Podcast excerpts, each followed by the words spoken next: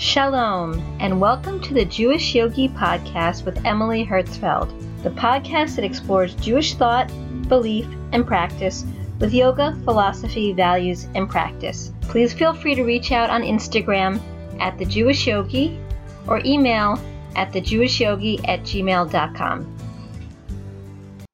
Shalom, and welcome to a nosh of an episode of the Jewish Yogi about the holiday of Shavuot. The holiday of Shavuot celebrates when the Jews received the Torah at Har Sinai. One of the customs that we have for celebrating this holiday is staying up late studying texts like the Torah and the Mishnah. This is usually called Tikkun Leil Shavuot. The phrase Tikkun Leil Shavuot means repairing the night of Shavuot, and it is connected to the story of the Midrash of when the Jews first received the Torah, but they overslept in the morning and Moshe had to wake them up. In order to repair this mistake of sleeping late to receive the Torah, the custom of studying all night was developed.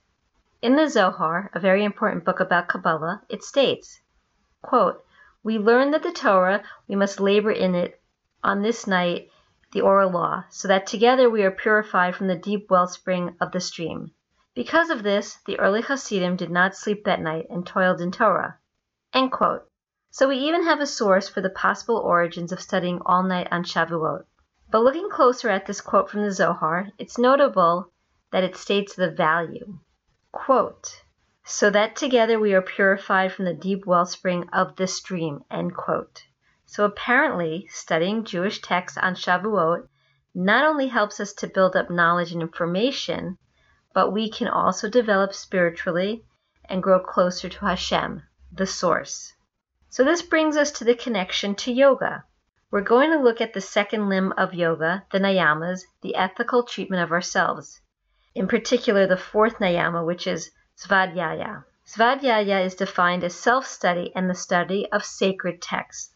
Looking at the source in the Yoga Sutras, chapter 2, sutra 44, it says in Satchidananda's translation, quote, by study of spiritual books comes communication with one's chosen deity.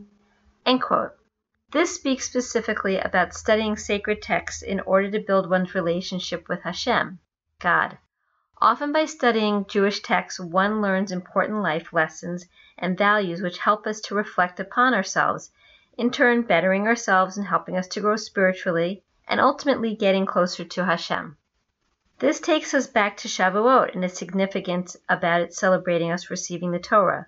The word Shavuot, while being the name of the holiday, is actually a word that means weeks, actually referring to the seven weeks of the counting of the Omer and self-reflecting on ourselves, leading up to Shavuot, where we are trying to grow spiritually in order to be worthy of receiving the Torah.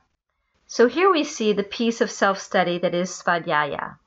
But looking at those seven weeks that Shavuot is named for, we are trying to grow ourselves spiritually during this time so that we will be worthy of receiving the Torah and going into an intimate relationship with Hashem, often compared to a bride and a groom getting married.